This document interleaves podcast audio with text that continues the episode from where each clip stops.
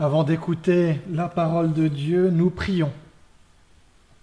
Dieu notre Père, donne-nous un cœur d'enfant pour entendre ta parole et pour saisir au vol les mots de ton amour. Donne-nous la simplicité pour accueillir avec espérance et joie ton évangile, même si celui-ci nous surprend et nous appelle à sortir des sentiers battus.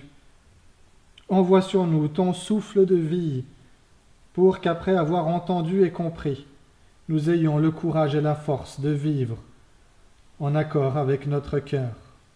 Amen. La lecture se trouve dans l'Évangile selon Matthieu au chapitre 25, les versets 31 à 46. Quand le Fils de l'homme viendra dans sa gloire avec tous les anges, il siégera sur son trône royal. Tous les peuples de la terre seront assemblés devant lui, et il séparera les gens les uns des autres, comme le berger sépare les moutons des chèvres. Il placera les moutons à sa droite et les chèvres à sa gauche. Alors le roi dira à ceux qui seront à sa droite, Venez, vous qui êtes bénis par mon Père, et recevez le royaume qui a été préparé pour vous depuis la création du monde. Car j'ai eu faim, et vous m'avez donné à manger. J'ai eu soif, et vous m'avez donné à boire. J'étais étranger, et vous m'avez accueilli chez vous. J'étais nu, et vous m'avez habillé. J'étais malade, et vous avez pris soin de moi. J'étais en prison, et vous êtes venu me voir.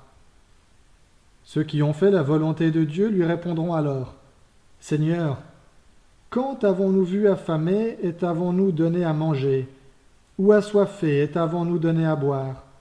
Quand avons-nous vu étranger et t'avons-nous accueilli chez nous Ou nu et t'avons-nous habillé Quand avons-nous vu malade et en prison et sommes-nous allés te voir?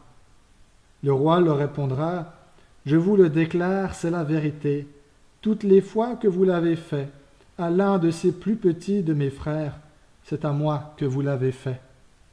Ensuite, le roi dira à ceux qui seront à sa gauche, Allez-vous-en loin de moi, maudits, allez dans le feu éternel qui a été préparé pour le diable et ses anges, car j'ai eu faim, et vous ne m'avez pas donné à manger, j'ai eu soif, et vous ne m'avez pas donné à boire, j'étais étranger, et vous ne m'avez pas accueilli, j'étais nu, et vous ne m'avez pas habillé, j'étais malade et en prison, et vous n'avez pris soin de moi. Ils lui répondront alors, Seigneur, quand t'avons-nous vu affamé, ou assoiffé, ou étranger, ou nu, ou malade, ou en prison, et ne t'avons-nous pas secouru Le roi leur répondra, Je vous le déclare, c'est la vérité. Toutes les fois que vous ne l'avez pas fait à l'un de ces plus petits, vous ne l'avez pas fait à moi non plus. Et ils iront subir la peine éternelle, tandis que ceux qui ont fait la volonté de Dieu iront à la vie éternelle. Amen.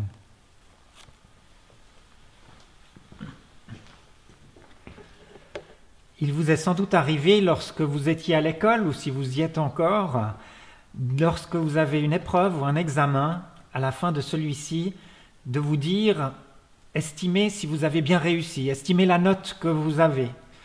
C'est un exercice qui est plus facile quand on a une épreuve de mathématiques. On sait normalement quelles sont les règles qu'il faut appliquer, on sait si on a compris la théorie pour les mettre en œuvre. Du coup, c'est plus facile de savoir si on s'est planté ou si au contraire on a plutôt réussi. C'est déjà un peu plus compliqué pour une épreuve de français, par exemple, une dissertation. Est-ce que j'ai bien compris ce qu'il fallait dire? Est-ce que j'ai mis les formes? Est-ce que j'étais selon les critères que le professeur attend? C'est des fois plus compliqué. Eh bien, le récit du jour, j'ai l'impression que c'est encore plus compliqué. Les personnes se retrouvent à un jugement dans cette parabole, c'est une parabole là que nous venons d'entendre, mais cette parabole, dans ce jugement, on a l'impression que les personnes ne connaissent absolument pas les critères dont il est question. Et même le juge semble juger parti.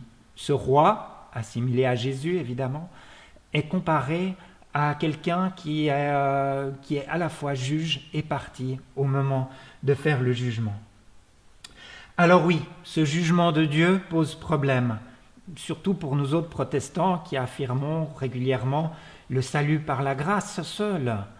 Pourquoi ce récit qui semble mettre en avant des œuvres euh, est là et semble nous dire que c'est lui, ce sont nos œuvres qui vont juger de où nous allons après? On se retrouve avec un texte qui condamne, qui juge, qui sépare. C'est pas évident de s'y rattacher. Qui n'a pas été interpellé, voire choqué par l'image d'un Dieu impitoyable qui juge, qui exclut. Cette image, est-ce qu'elle fait vraiment partie de ce que nous dit le Nouveau Testament, de cet amour de Dieu, de cet amour inconditionnel, de cette alliance rétablie? Est-ce que c'est vraiment encore une bonne nouvelle de l'Évangile? Alors, forcément qu'on se sent aussi menacé. Est-ce que je suis une brebis sauvée? Ou au contraire une chèvre maudite Dans un premier temps, je vais essayer de dédramatiser cette question, d'enlever la culpabilité que l'on peut ressentir ou la crainte à l'écoute de ce récit. Puis nous verrons en quelques mots ce que ce récit peut nous dire aujourd'hui. Ce récit se situe à la fin de deux chapitres, 24 et 25 dans l'évangile de Matthieu, où il est question de la fin des temps, du jugement, du retour du Christ. Et en fait, si on regarde de plus près, on voit que cette question du jugement se pose souvent en regard de ce que je fais de ma vie, de ma relation au Christ et de la manière dont je découvre et je reconnais le Christ dans ma vie de tous les jours. Par exemple, les textes de la parabole des talents ou celle des dix vierges.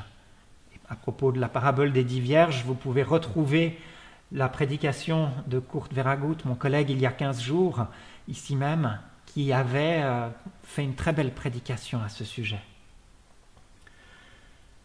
On dit parfois que le diable se cache dans les détails, mais pour une fois, j'ai bien l'impression que c'est Dieu qui se cache dans les détails.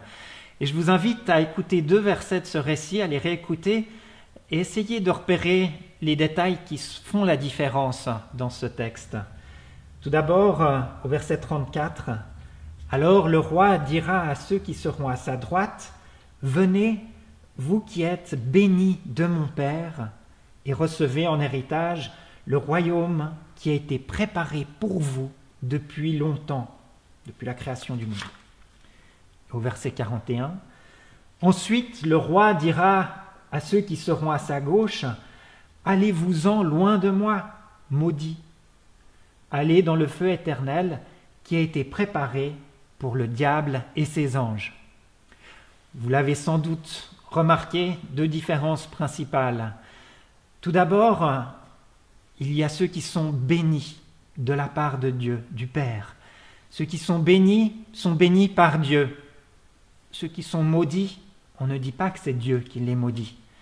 Oui, Dieu est là pour bénir, pas pour maudire. Il est là pour dire du bien, pour faire du bien. La deuxième différence concerne ces lieux qui sont préparés. Le premier lieu, le royaume qui est préparé de toute éternité pour vous, les êtres humains, le dit le texte, pour nous, être vivants. Par opposition, ce lieu, ou si souvent comparé aux flammes éternelles, a été préparé pour le diable et pour ses anges. Là, il y a toute une différence. Ce lieu n'a pas été préparé pour les êtres humains. Nous, nous sommes destinés à un lieu de paix, d'amour. Nos actions iront peut-être bien se faire brûler. Tout le mal, toutes les forces du mal seront détruites et le royaume rassemblera tout ce qui est bon et chacun de nous y est accueilli. Nous sommes face à un Dieu qui bénit et qui prépare de toute éternité un lieu pour nous accueillir. Voilà cette bonne nouvelle à dire en préambule en écoutant ce texte, et ça me semble important. Ce récit est aussi surprenant lorsque l'on voit ces justes qui sont étonnés par ce jugement, justement. Mais on n'a rien fait pour toi, on ne t'a pas apporté à boire, on ne t'a pas apporté des vêtements, on n'est pas venu te visiter, on ne t'a pas invité à un repas. Oui, on a l'impression, en reprenant l'image que j'abordais au début d'un examen, qu'ils ne se rendaient pas compte qu'ils étaient en train de passer une épreuve. La vie n'est pas une épreuve. Mais d'autant plus qu'ils ne connaissaient pas les critères. On ne savait pas ce qu'on devait faire de bien. On ne savait pas où tu étais. Ils apprennent alors que c'est en prenant soin des plus petits qu'ils ont été justes. Oui, les justes ont agi non pas pour être sauvés, mais parce qu'ils étaient sauvés précédemment, même sans le savoir. Le salut précède ces actes. Leurs actions étaient naturelles, mais la portée de ces actions est-elle extraordinaire Le juste devant Dieu est celui qui est tellement habité par la grâce qu'il est unifié. En lui, la foi, l'être et le faire ne font qu'un seul. Et il y a effectivement un renversement de la règle d'or qui est proposé avec cette lecture du texte et de manière générale dans les évangiles. Jésus n'a pas dit ne faites pas aux autres ce que vous ne voulez pas qu'ils vous fassent, mais il a dit faites aux autres ce que vous voudriez qu'ils fassent pour vous.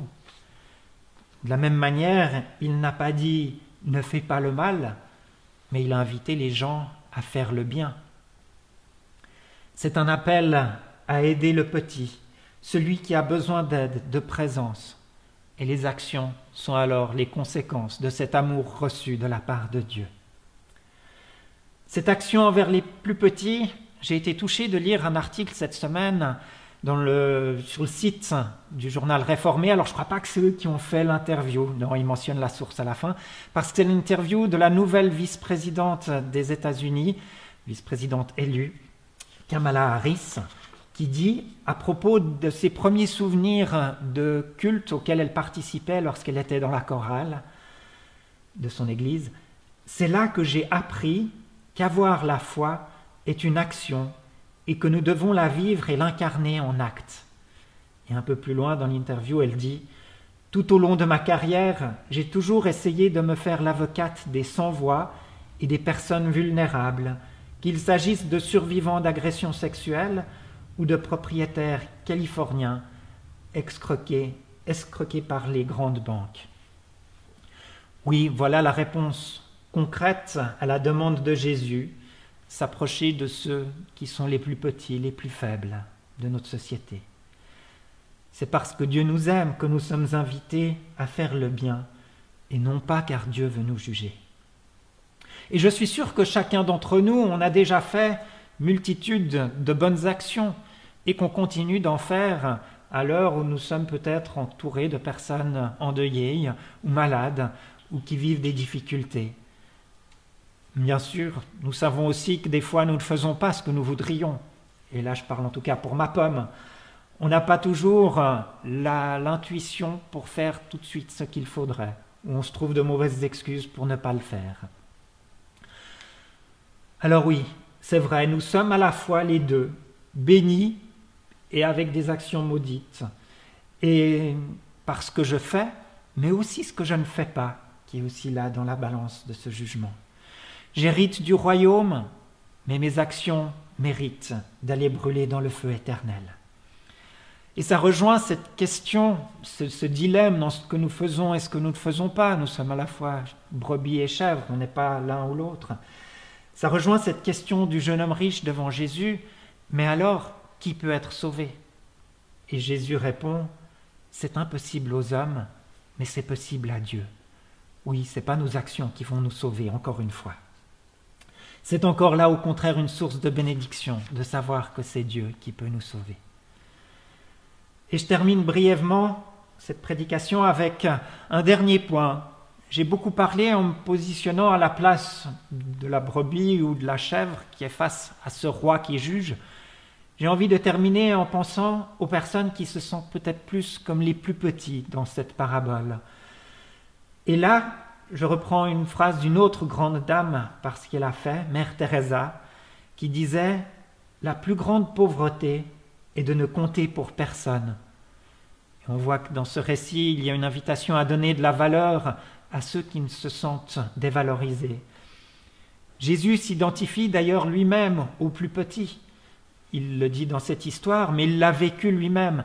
Et si on regarde les chapitres qui vont suivre ce récit, c'est directement le récit de la Passion, on y voit un Jésus qui est emprisonné, qui est mis à nu, déshabillé, qui a soif, autant de ces critères, de ces catégories qu'il a traversées, qu'il mentionne dans ces personnes auxquelles de l'intérêt est indispensable. C'est ce que l'on retrouve aussi, vous pourrez aller le revoir dans le livre d'Ésaïe au chapitre 53, ce qu'on appelle le serviteur souffrant, quand il dit qu'il ce, serviteur n'avait ni allure ni, beauté, qu'il est celui qu'on méprise.